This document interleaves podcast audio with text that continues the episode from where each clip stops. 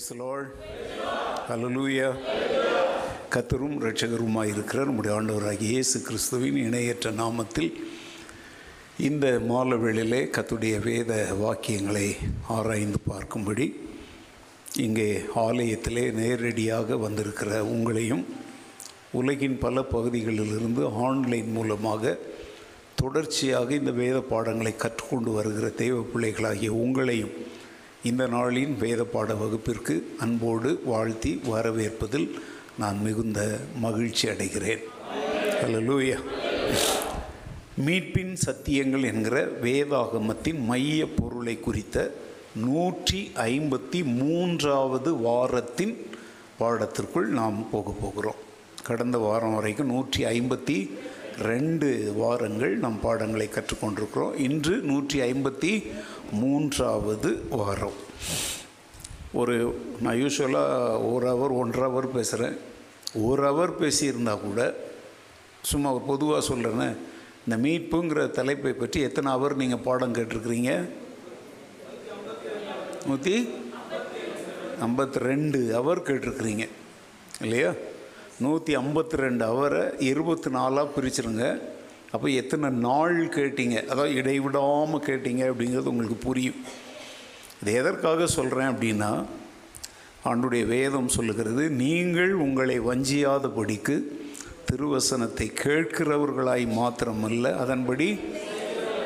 ஆமாம், நூற்றி அம் நூற்றி ஐம்பத்தி ரெண்டு அவர் இல்லை, ஏன்னா நான் ஒன்றரை அவர் பேசுகிறேன். அதையும் நீங்கள் சேர்த்திங்க அப்படின்னாக்க, சும்மா சொல்கிறேன்னா ஒரு இரநூறு ஹவர்னு வச்சுக்கோமே. டூ ஹண்ட்ரட் ஹவர்ஸுங்கிறது வாழ்க்கையில் எவ்வளோ பெரிய ஒரு காலகட்டம். உயிருக்கு போராடுகிற ஒரு மனுஷன் இன்னும் ஒன் ஹவர் தான் உனக்கு உயிர் இருக்குது அப்படின்னா, அவன் வாழ்க்கையில் சீப்பான விஷயங்களை போய் அந்த நேரத்தில் செய்ய மாட்டான். இன்னும் ஒரு ஹவரில் நீ மறிச்சிருவோப்பா, நீ என்ன செய்ய விரும்புகிறையோ செய்ய அப்படின்னா, அதெல்லாம் வந்து கோல்டன் ஹவர் இல்லையா? அந்த நேரத்தில் சீப்பானது தினத்தந்தி பேப்பரு, அது இது குப்பை, அதை பற்றி எவனுமே யோசிக்க மாட்டான். வாழ்க்கையில் த பீக் அப்படின்றல, அதுக்கு மேலே ஒன்றுமே இல்லை, கொடுமுடி உச்சிக்கு போயாச்சு. அந்த நேரத்தில் வந்து அவன் தான் குடும்பத்தார்ட்டு என்ன பேசுவான்? ஒன் ஹவர் தான் இருக்குது, மனைவி பிள்ளைங்க பேர பிள்ளைங்க எல்லோரும் சுற்றி நிற்கிறாங்க, உறுதியாக ஒன் ஹவரில் செத்துடுவேன் அப்படின்ற சொல்லிட்டாங்க. இவனும் அதை நம்புகிறான். சுற்றி நிற்கிறவங்கக்கிட்ட என்ன பேசுவான்? என்ன அறிவுரை சொல்லுவான்? நல்லா சாப்பிடுங்க, நல்லா துணி கொடுத்துங்க, அதெல்லாம் சொல்லாமலே அவங்க செய்வாங்க. அந்த நேரத்தில் நல்லா கவனிங்க, அவன் சொத்து, அவன் பணம், எங்கள் பேங்க்கில் வைக்கிறதுல என்ன இருக்குது, எதை எது ரொம்ப ரொம்ப முக்கியமான விஷயங்கள் அவன் அந்த நேரத்தில் பேசுகிற விஷயங்கள் இருக்குது பார்த்தீங்களா? இப்போ வந்து பெரிய வெள்ளிக்கிழமை அன்றைக்கி ஏழு வார்த்தைகளை குறித்து நம்ம என்ன செய்கிறோம்? தியானிக்கிறோம். அது பாரம்பரியமாக இருக்குதோ பக்தியாக இருக்குதோ அதை பக்திக்காக மாற்றிக்கொள்ள அந்த. ஆனால் அந்த ஏழு வார்த்தை, இப்போ என்னுடைய பிரசங்கம் வந்து ஒரு ரொம்ப பிரபலமான ஒரு பிரசங்கம் இருக்குது, யாராவது சொல்ல முடியுமா?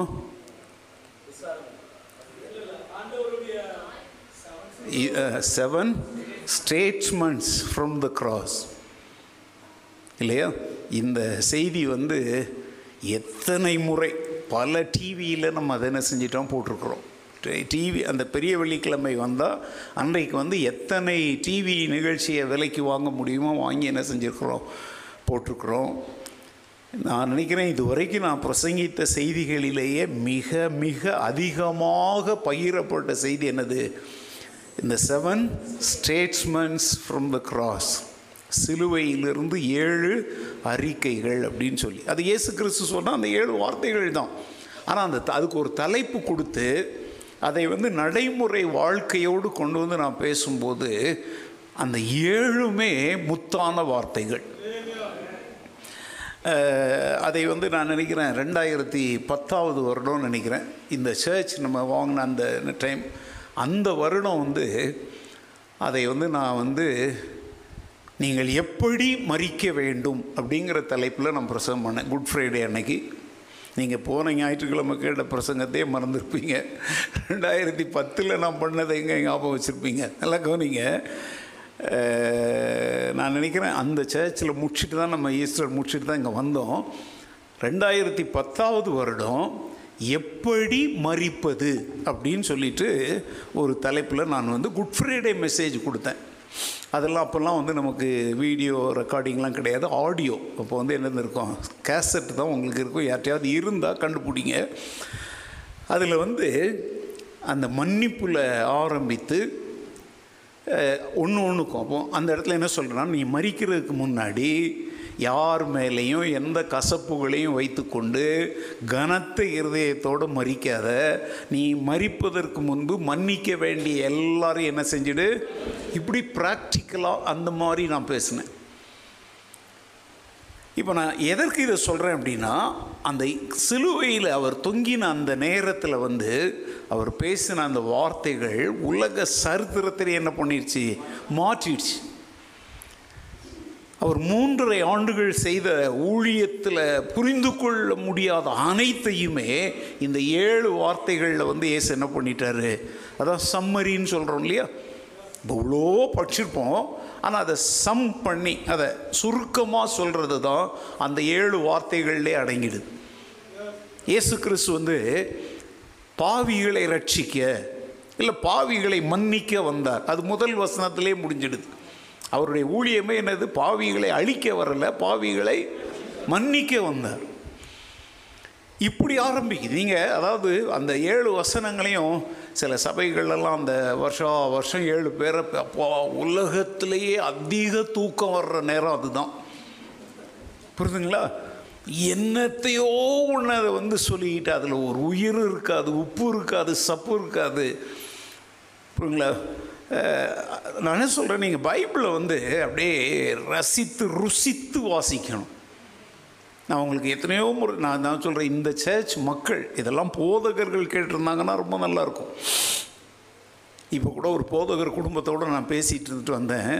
அவங்ககிட்ட கூட நான் ஷார்ட்டாக நான் பேசியிருந்தேன் என்னென்னா, எதை நம்ம கொடுத்தாலும் எளிமையாய் கொடுக்கணும். நம்முடைய நிபுணத்துவம், நம்முடைய ஸ்காலர்லி மைண்டெல்லாம் மக்களுக்கு புரியாது.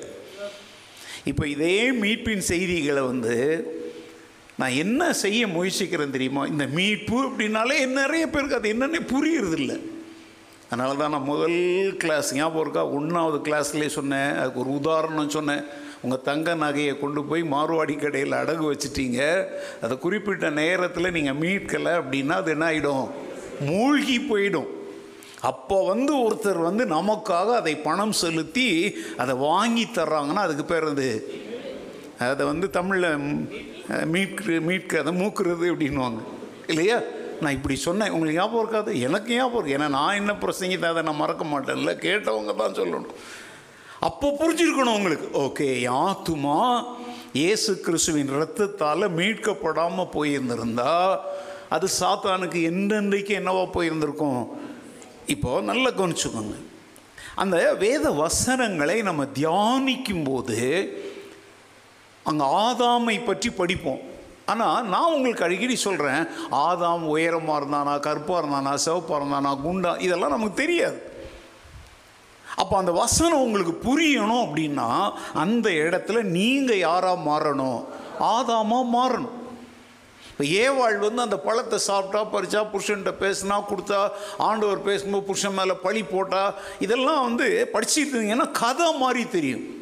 அந்த இடத்துல நீங்கள் தான் அந்த ஏவாள் அப்படின்னு நினச்சிக்கோங்க. ஆண்டவருடைய வார்த்தையை நான் மீதி இருக்கிறேன், என்னால் பிறரும் கேட்டிருக்கிறாங்க, ஏன் மூலம் இந்த முழு உலகத்துக்கே என்ன வந்துருச்சு பாவம். இப்படி நீங்கள் உங்களை அங்கே சம்மந்தப்படுத்தி படிக்க ஆரம்பிங்க. பைபிள் எனக்கு புரியலைன்னு எவராலையும் சொல்லவே முடியாது. ஹல்லேலூயா. உதாரணத்து பாருங்கள், the lord is my shepherd I shall not, அது பல மொழிபெயர்ப்பில் பல விதமாக இருக்குது. இப்போது கர்த்தர் என் மெய்ப்பராக இருக்கிறார், நான் தாழ்ச்சி அடையேன்னு சொன்னது யார், தாவீது சொன்னார். தாவீது சொன்னார் தாவீது சொன்னார்னு சொல்லிட்டு இருந்தா அதை அதை படித்து என்ன யூஸு. நான் சொல்கிறேன், அவர் என்னுடைய. அந்த இடத்துல ஒரு கேள்வி என்ன வரும் தெரியுமா, கர்த்தர் என் மெய்ப்பராய் இருக்கிறார். அவர் உங்களுக்கு மெய்ப்பராய் இல்லை அப்படின்னாலே அந்த வசனத்தினுடைய உண்மை பொருளை உங்களால் என்ன செய்ய முடியாது. ஏன்னா அடுத்தால் ஒரு ஆசீர்வாதம் அங்கே சொல்லப்பட்டிருக்குது, எனக்கு என்ன இல்லை, குறைவு இல்லை. கனடாவில் எப்படி இருக்குது, யெகோவா நன்ன குருபனும் நனக்கே குறை அப்படின்னா என்னது, நான் குறைவில் என்ன செய்ய மாட்டேன், இருக்க மாட்டேன், நான் குறைவு பட மாட்டேன் அப்படின்னு தானே சொல்லுது. அப்போது நீங்கள் அந்த வசனத்தை ரெண்டாக எடுத்துருங்க. கர்த்தர் மேய்ப்பர், அவரை மேய்ப்பராக கொண்டு இருக்கிறவர்களுக்கு என்ன இல்லை, குறைவு இல்லை. இப்போ இது வசனம், இதை ட்ராமடைஸ் பண்ணி இப்போ என்ன கொண்டாந்துட்டீங்க, கர்த்தர் ஒரு மேய்ப்பர், அவரை மேய்ப்பராய் கொண்ட ஜனங்களெல்லாம் அவருடைய மந்தையின் ஆடுகள். அவங்களுக்குரிய ஆசீர்வாதம் என்ன, அவங்களுக்கு ஒரு குறைவும் இல்லை. அப்படி யார் பார்த்துக்கிறா, அந்த மேய்ப்பர் பார்த்துக்கிறார். ஓகே, இப்போ என்ன செய்யுங்க, நேர உங்கள் சொந்த வாழ்க்கைக்கு ஜம்ப் பண்ணுங்க. இப்போ லைஃப் அப்ளிகேஷன், இதை ஏன் வாழ்க்கைக்கு எப்படி பொருந்தும். நான் இப்போ நிறைய குறைவுகளில் இருக்கிறேன். ஏன் நான் குறைவுகளில் இருக்கிறேன், நிச்சயமாக கர்த்தர் என் மேய்ப்பராக இல்லை. என்ன முழிக்கிறீங்க, இங்கே இருக்கிற எல்லாருமே மாட்டிக்கிட்டீங்க போல இருக்கு, கம்முன்னு உட்கார்ந்துருக்குறீங்க. ஏங்க, அவர் மேய்ப்பராக இருந்தால் நீங்கள் என்ன தான் சொல்ல முடியும், எனக்கு குறைவு இல்லை, நான் குறைவுபட மாட்டேன். இப்போ பாருங்கள், இந்த வசனம் இப்போ தாங்க இருதயத்தை குத்த ஆரம்பிக்கும். தேவனுடைய வார்த்தையானது வல்லமையும், அது இப்போ தான் வரணும். ஏன் என் வாழ்க்கையில் நான் குறைவுகளோடு சுற்றிக்கிட்டு இருக்கிறேன் அப்படின்னா, ஒரு காலத்தில் அவர் எனக்கு மேய்ப்பராக இருந்தார். இப்போ நான் அவரை விட்டுட்டு என்ன பண்ணிட்டேன், விலகிட்டேன். வழி விலகி போன ஆட்டை போல, இளையகுமாரரை போல போயிட்டேன். இப்போ எனக்கு என்ன வந்துருச்சு, குறைவு வந்துருச்சு. இல்லை, நீங்கள் ஆண்டவரோடு தான் இருக்கிறீங்க, அவருடைய மந்தையில் தான் இருக்கிறீங்க, அவருடைய ஆடாக தான் இருக்கிறீங்க, அவர் தான் உங்களுக்கு மேய்ப்பர். அப்போ குறைவு ஏன் வந்துச்சு, அப்போ தான் வேத ஆராய்ச்சி, அதுதான் வேத தியானம். பைபிள் அப்படி யாராவது குறைவு போட்டிருக்கிறாங்களோ? ஆமாம், யோபு குறைவு போட்டான். அது வந்து தேவன் அவன் விசுவாசத்திற்கு ஒரு பரீட்சையாக சில குறைவுகளை ஆண்டவர் என்ன செய்தார், அனுமதித்தார். மனுஷருக்கு பவுல் சொல்கிறார், மனுஷருக்கு நேரிடுகிற சோதனையை அல்லாமல் வேறே சோதனை உங்களுக்கு என்ன செய்வதில்லை, நேரிடுவதில்லை. சோதனையோடு கூட தப்பிக்கொள்ளும்படியான ஒரு போக்கு வழியையும் ஆண்டவர் என்ன செய்வார்.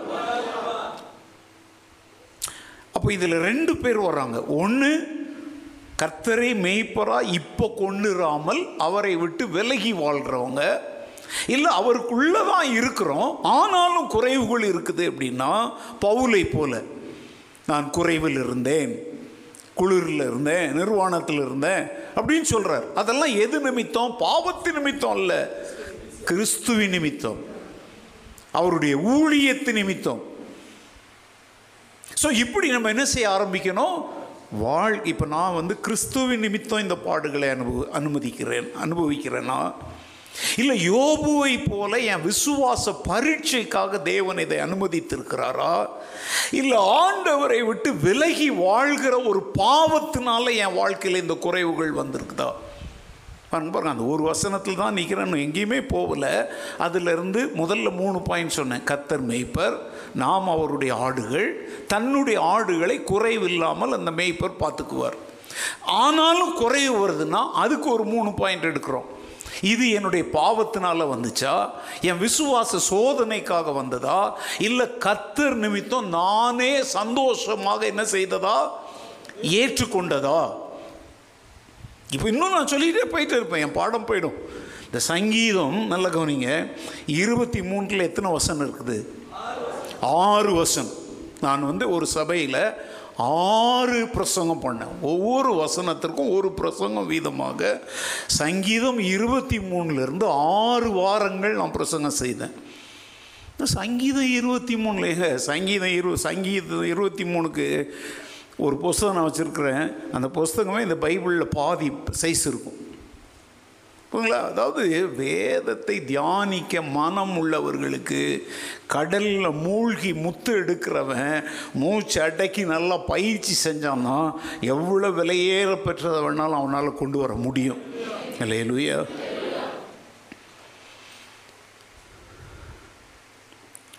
இந்த லெந்து நாட்கள் இப்போ நீங்கள்லாம் அங்கங்கே கூட்டம் நடத்திட்டுருக்கீங்க, உங்களுக்கு நான் வாய்ப்பு கொடுத்து நான் வந்து என்ன செய்தேன்னா, இப்போ என்கிட்ட கேச்சக்கம் புக்ஸு நிறைய பேர் திருடிட்டு போயிட்டாங்க. எங்கள் வீட்டில் நான் அடிக்கடி அதை சொல்கிறேன், ஆனால் திருடிட்டு போன யாரும் அதை கொண்டாந்து தரவே மாட்டுறாங்க. எங்கள் வீட்டில் திருடு நான் தங்க நகை வச்சுருந்தா கூட திருடு போகாது, பணம்லாம் திருடு போகாது. எங்கள் வீட்டில் என்ன தான் திருடு போகும், ரெண்டு திருடு போகும். ஒன்று என்ன தெரியுமா, ஃபோட்டோஸ். இதை வந்த உடனே அந்த ஆல்பம்லாம் பார்ப்பாங்க, அப்படியே மெதுவாக சொருவி எடுத்துகிட்டு போயிடுவாங்க. அல்லது எங்கள் வீட்டிலேருந்து என்ன திருடு போகும், புஸ்தகங்கள் திருடு போகும். இப்போ நான் வந்து இந்த ஏழு சிலுவை வார்த்தைகளுக்கெல்லாம் ஆயிரத்தி தொள்ளாயிரத்தி எண்பதுகள்லையே நான் ஒரு பத்து புஸ்தகங்களுக்கு மேலே வச்சுருந்தேன். அப்போ அந்த மாநில இருந்தால் அங்கே கொஞ்சம் விட்டேன், இங்கே கொஞ்சம் வந்தேன். சென்னையில் பெரியப்பாவே ஒரு நாள் சொன்னார் தெரியுமா, தம்பி வந்து எங்கள் வீட்டில் வச்ச புஸ்தகங்களெல்லாம் எங்கள் வீட்டில் இன்னும் இருக்குது அப்படின்னு போன தடவை வந்தப்போ சொன்னார். இந்த தடவை நான் என்ன பண்ணேன்னா, இந்த லெந்து காலங்களை ஆரம்பிக்கிறதுக்கு முன்னாடியே இன்றைக்கி கூட மத்தியானம் எனக்கு நாலு புக்ஸு சென்னையிலேருந்து ஆர்டர் பண்ணி பண்ணேன் வந்துச்சு. போன வாரத்தில் மூணு புக்கு ஆர்டர் பண்ணேன். இதெல்லாம் என்னென்னா மொழிபெயர்ப்பு புத்தகங்கள், யார் நம்ம ஆட்கள் எழுதுனதில்லை. இன்றைக்கி மத்தியானம் வந்து அந்த வந்த புஸ்தகத்தை நான் எப்பவுமே உடனே திறந்துடுவேன் அப்படியே வேகமாக. அதாவது இந்த ஒரு பறவையின் பார்வைன்னு சொல்லுவாங்க இல்லையா, இப்போ ஈகிள்ஸ் வியூ, அந்த மாதிரி என்ன பண்ணுவேன்னா ஒவ்வொரு சாப்டரையும் முதல்ல அந்த பொருள் அடக்கத்தை ஒரு பதம் பார்ப்பேன். அப்போ அதில் ஒரு பொருளை குறித்து என்ன சொல்லியிருக்காங்கன்னு ஒரு வேகமாக ஒன்று திருப்புவேன். அந்த புஸ்தகத்துக்குள்ளே என்ன இருக்குங்கிறத கண்டுபிடிச்சிடுவேன். நீங்கள் புஸ்தகம் படிக்கிறது ஹவு டு ரீட் அப்படின்னே ஒரு புக் இருக்குது. டேல் கார்னேஜ் வந்து how to speak, how to read அப்படின்னு நிறைய அந்த how to how to how to நிறைய புக் எழுதியிருக்கிறார். அதெல்லாம் நீங்கள் நெட்டில் தேடி பாருங்கள், இல்லை புஸ்தக கடைகளில் கூட. அதெல்லாம் வந்து கிறிஸ்தவ புத்தக கடையில் கிடைக்காது, இந்த ரயில்வே இதில் ஹீக்கின் பாதம் அந்த மாதிரி இடத்துலலாம் கிடைக்கும். ஏன்னா அது உலகத்தில் எல்லோரும் வாசிக்கிற புத்தகங்கள். ஒரு புஸ்தகம் வாசிக்கிறது கூட எப்படி வாசிக்கணும் அப்படின்றது. இப்போ நீங்கள்லாம் ஒரு புஸ்தகம் வாங்குறீங்க, ஒரு வருஷம் ஆனாலும் வாசித்து முடிக்க மாட்டீங்க.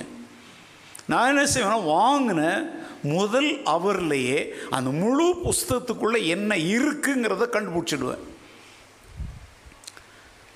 அதுக்கப்புறம் என்ன செய்வேன், ஓய்வான நேரத்தில் நான் கண்டிப்பாக புக்கு படிக்கும்போது வெறுங்கையெல்லாம் என்னெல்லாம் படிக்கவே முடியாது. அங்கே அடிக்கோடு போடுகிற, எழுதுகிற, கலர் வந்து இந்த சண்டே ஈவினிங் ஒரு சின்ன பையனை அவங்க அப்பா கூட்டிகிட்டு வந்தார். ஏன் ரூமில் உட்காந்து பேசிக்கிட்டு இருந்தோம். அவன் பார்த்தான், is it a book store pastor அப்படின்னா. என் ரூமை பார்த்து அவன் கேட்குறான், is it a book store அப்படின்றான். அவங்க அவங்க அப்பா சொல்கிறார், இல்லைப்பா இது வந்து பாஸ்டருடைய ரூமு, இங்கே உட்கார்ந்தா பாஸ்டர் வேலை செய்வாங்கன்னா. ஓய், அப்போ ஏன் இவ்வளோ புக்ஸ் வச்சுருக்காரு? உடனே அவன் கேட்டான், நான் உங்கள் இங்கிலீஷ் விட்டுருவோம், தமிழ்லேயே வரும். அவன் கேட்க, நான் உங்கள் புஸ்தகத்தை பார்க்கட்டா அப்படின்னா. சரி பாரு அப்படின்னேன். போய் பார்த்து, oh so big book, I can not see read இட்பா அப்படின்னா. அப்போ டக்குன்னு என்ன பண்ணால், அங்கே வந்து பென் ஸ்டாண்ட் இருக்கும் பார்த்தீங்களா, அதில் வந்து இந்த ஹைலைட் பண்ணுறதுக்கு க்ரீன் கலரில், பிங்க் கலரில், எல்லோ கலரில் ஒரு பென் இருக்கும், ரேடியே அதை ஒன்று எடுத்தான். இப்போ அவன்லாம் சின்ன பையன் பார்த்தீங்களா, அவங்களாம் படம் வரைகிறதுக்கெல்லாம் யூஸ் பண்ணுவாங்கல்ல. நீங்கள் ஏன் இதுங்க வச்சுருக்கிறீங்க, இந்த பென் எதுக்கு உங்களுக்கு அப்படின்னு கேட்டான். அவங்க அழகாக சொல்கிறான், ஹைலைட்டர்ன்ற வேர்டையே சொல்கிறான். We are keeping this அப்படின்னா. நான் சொன்னேன், நான் புக் படிக்கும்போது அதில் என்ன பண்ணுவேன், ஹைலைட் பண்ணுவேன்.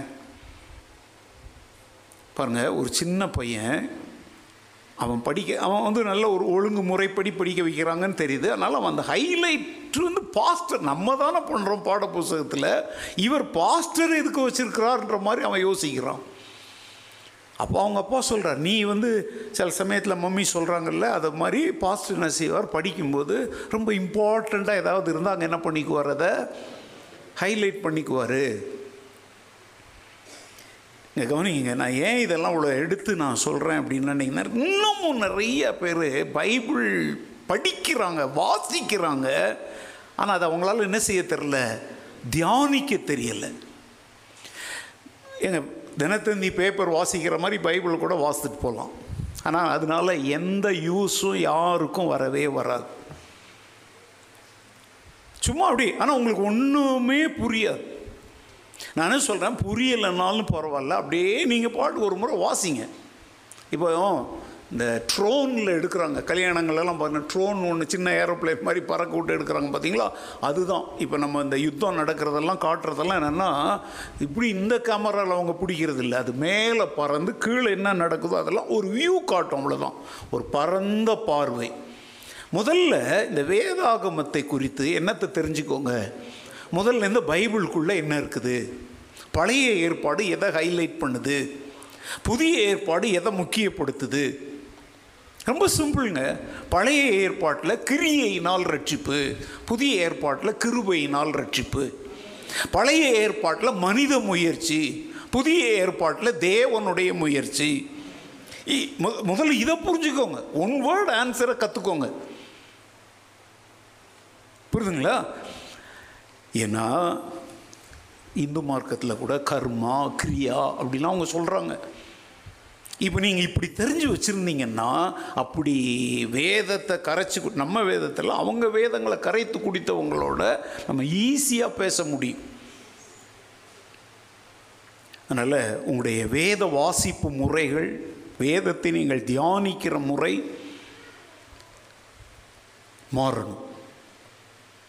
இப்போ நான் ஏன் இந்த வார்த்தை இங்கே சொல்ல வந்தேன் அப்படின்னா, நூற்றி ஐம்பத்தி ரெண்டாவது வாரம் ஒரே தலைப்பில் தான் பேசிகிட்டு இருக்கிறேன், ஒரே வேதாகமத்தில் இருந்து தான் பேசிகிட்டு இருக்கிறேன். எப்படி முடியுது? நீங்கள் அதை கொஞ்சம் அப்படி ஆழமாக பார்க்க ஆரம்பிச்சிங்கன்னா புரியுதுங்களா?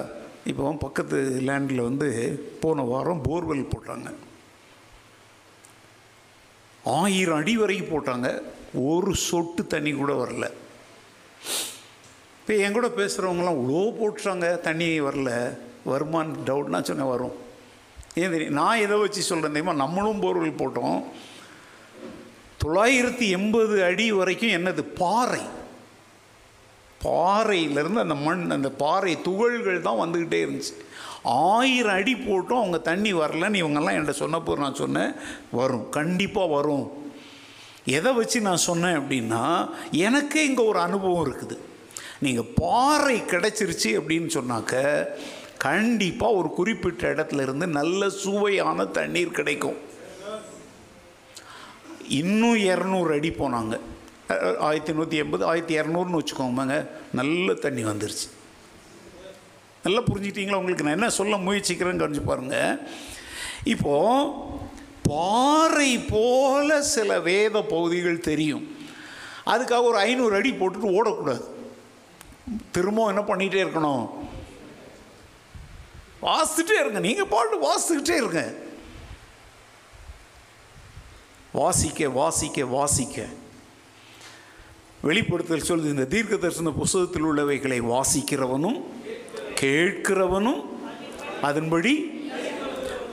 நல்ல கவனிங்க, நடக்கிறது கடைசி தான், முதல்ல வாசிங்க, வாசிக்க தெரிஞ்சவங்க வாசிங்க, வாசிக்க தெரியாதவங்க வாசிக்கிறத என்ன செய்யுங்க, கேளுங்க.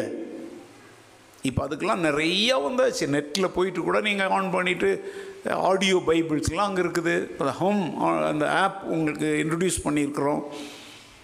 படிக்க தெரியலை அப்படிங்கிறதுக்காகலாம் இனிமேல் வந்து யாரும் சாக்கு போக்கு சொல்ல வேண்டியதில்லை, அதுக்கெல்லாம் என்ன வந்தாச்சு, ஆடியோ பைபிளே வந்தாச்சு. அன்றைக்கி நான் வந்து ஒரு சின்ன வீடியோ பார்த்தேன், சென்னையில் ஒரு ரயில்வே ஸ்டேஷனில் கண் தெரியாத ஒருத்தர் உட்காந்து பிச்சை எடுக்கலை, அவர் என்ன செய்கிறாருன்னா அந்த பிரெய்லி எழுத்துக்களில் அது இப்படி கையில் அப்படி தடவி வாசிக்கிறாங்க பார்த்தீங்களா, அவர் வந்து லூக்கா சுவிசேஷத்துலேருந்து அவர் பாட்டுக்கு சத்தமாக வாசிக்கிறார், அப்படி கையை தடவிட்டே போகிறாருங்க. நம்ம கூட தப்பு விடுவோம், ஒரு தப்பு இல்லாமல் அந்த ரயில்வே ஸ்டேஷனில் உட்காந்துக்கிட்டு சத்தமாக அதை வாசிக்கிறார், அது அவருடைய ஊழியம். அவர் வந்து என்ன செய்கிறாருன்னா பைபிள் வசனங்களை அப்படி உட்கார்ந்து வாசிக்கிறாரு, போகிறவங்க வரவங்க நிற்கிறாங்க, ஏன்னா அடுத்த ட்ரெயின் வரும் வரைக்கும் சிலர் நிற்பவங்க பார்த்தீங்களா, அவங்க காதால் என்ன செய்கிறாங்க. நான் கேட்குறேன், கண் தெரியாத ஒருவர் பிரெய்லி எழுத்து வேதாகமத்தை வாசித்து அநேகர் கேட்கும்படி செய்கிறார். நமக்கு கண் நல்லா இருக்குது, காது நல்லா இருக்குது, எல்லாம் நல்லா இருக்குது, நம்ம என்ன செய்கிறோம், யாராவது வேத வசனங்களை கேட்கும்படி ஏதாவது நம்ம முயற்சி எடுக்கிறோமா? முதல்ல நீ வாசித்தா தானே மற்றவங்க கேட்கணுங்கிற ஒரு பாரம் தரிசனம் உனக்கு வரும். பைபிளில் வந்து மூணு மூணு மூணு பார்த்துருப்படி அப்படிலாம் வாசிங்க. கொஞ்சம் வாய் கொஞ்சம் சத்தமாக தான் வாசிங்க. நான்லாம் படிக்கிற பிள்ளைங்களுக்கு சொல்லிக் கொடுப்பேன். ஊமை மாதிரியே படிச்சுக்கிட்டு இருந்தால் முட்டை மார்க்கு தான் வாங்குவீங்க. நீ அதை கொஞ்சம் ஓம் காதுக்கு கேட்குறபடி வாசி. காலையில் அஞ்சு மணிக்கு எழும்புவாங்க, நாலு மணிக்கெலாம் பிள்ளைங்க எழும்புவாங்க. பசங்கள்லாம் காலேஜ் படி எக்ஸாம் பிட்டடிக்கிறவனுக்கு நான் சொல்கிறது யூஸ் ஆகாது. ஒழுங்காக படித்து பாஸ் பண்ணுறவனுக்கு நான் சொல்கிறேன். நீ வாசிக்கும்போது என்ன செய்யணும்? இப்படி வந்து யோவான் இருபது இருபத்தேழு பின்பு அவர் தோமாவேன். இப்போ நான் பேச இப்படி நான் படித்தேன்னா யாருக்கும் எந்த தொந்தரவையும் அது உண்டாக்காது. நான் வாசிக்கிறத என் காதை என்ன செய்யுது? வாசிக்கவும் செய்கிறேன், கேட்கவும் செய்கிறேன். அப்போ தான் மூணாவது ஸ்டெப்பு, அதன்படி அதை கை கொள்கிறது, அதன்படி செய்கிறது. அப்போ பைபிள் கூட சொல்லுதுங்க, வாசியுங்க, அதை என்ன செய்யுங்க? கேளுங்க. அப்போ தான் நீங்கள் அடுத்த ஸ்டெப்பாக அதை கை கொள்ள என்ன செய்வீங்க? ஆரம்பிப்பீங்க. இப்போ நான் என்ன மனதில் என்ன வைத்துக்கொண்டு நான் இதை சொல்லிக்கிட்டு இருக்கிறேங்கிறத இதை கேட்குறவங்க நீங்கள் புரிஞ்சுக்கிட்டீங்கன்னா நீங்கள் பாக்கியவான்கள். வேதம் வந்து ஒரு மறை பொருள் அல்ல. திருமறைன்னு வேணால் சொல்கிறோம், ஆனால் அது ஒரு மறை பொருள்லாம் கிடையாது. அறிந்து கொள்ளுகிற அறிந்து கொள்ள விரும்புகிற எவருக்கும் அது புரியும்படியான ஒரு புத்தகம்தான்.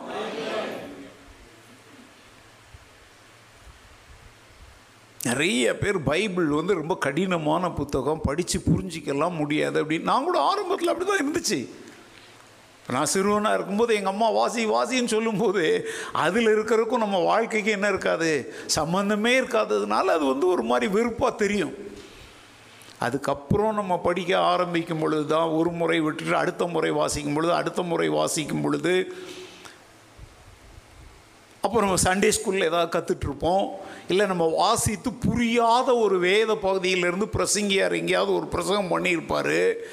அப்போ நமக்கு அங்கே வாசிக்கும்போது போர் அடித்து அந்த பகுதியிலேருந்து ஒருத்தர் பிரசங்கம் பண்ணுறத நம்ம கேட்ட உடனே, ஓஹோ நமக்கு அது புரியலை, இப்போ இவர் விளக்கம் கொடுக்குறாரு, இந்த விளக்கம் நமக்கு தெரியாததுனால தான் அது என்ன செய்யலை. அதனால தான் பிரசங்கம் கேட்கும்போது வந்து ரொம்ப அசால்ட்டாலாம் கேட்கக்கூடாது, தெனாவட்டாலாம் கேட்கக்கூடாது, ரொம்ப சீரியஸாக கேட்கணும். ஏன்னா நீங்கள் வாசித்து ஒன்றுமே புரியாமல் மக்கு மாதிரி உட்கார்ந்துருந்த எத்தனையோ வேத வசனங்களுக்கு, வேத பகுதிகளுக்கு, கேரக்டர்ஸ், வாழ்க்கை வரலாற்றுக்கு இங்கே பேசுகிற பிரசங்கங்கள்லேருந்து உங்களுக்கு என்ன கிடைக்கும்? விளக்கங்கள் கிடைக்கும். அல்லேலூயா. அதனால தான் கேட்கும் பொழுது நல்ல கவனிங்க, காது உள்ளவன். ஏன் ஆண்டவர் அப்படி சொன்ன? எல்லாருக்கும் தான் காது இருக்குது. கேட்பதற்கு ஒரு விருப்பம், கேட்பதற்கு ஒரு ஈகர்னஸ், ஒரு டிசையர், ஒரு வாஞ்சை. அந்த அர்த்தத்தில் தான் ஆண்டவர் அங்கே சொல்கிறார்.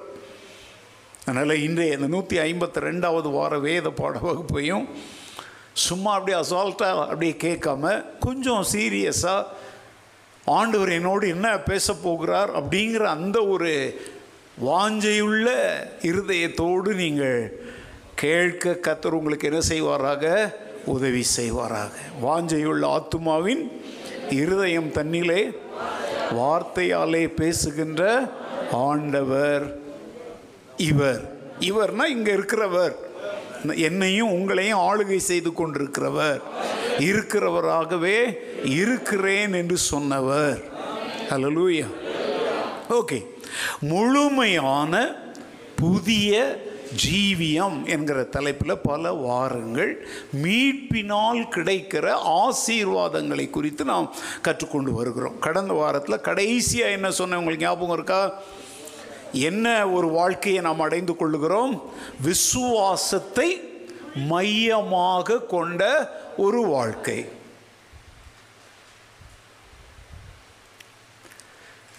ஏன்னா கிறிஸ்தவ வாழ்க்கையே எதன் மேலே தான் நின்றுட்டு இருக்குது? விசுவாசம். தேவனிடத்தில் ஒருத்தன் சேர விரும்பினாலே அவன் ரெண்டு காரியத்தை விசுவாசிக்கணும். ஒன்று, தேவன் உண்டு என்றும், ரெண்டு, தம்மை தேடுகிறவர்களுக்கு அவர் என்ன கொடுக்கிறவர். இந்த ரெண்டையும் நீ விசுவாசிக்கலைன்னா நீ தேவன்கிட்ட சேரவே முடியாது. எபிரேயரில் அதை சொல்கிறார். தேவனோடு உறவுள்ள ஒரு வாழ்க்கை வேணும்னா முதலாவது தேவன் ஒருவர் உண்டுன்னு நீ விசுவாசிக்கணுன்னாலே அர்த்தம் என்ன தெரியுமா? அவர் படத்துலேயோ கல்லுலேயோ மரத்துலேயோ சிலையாகவோ இல்லை.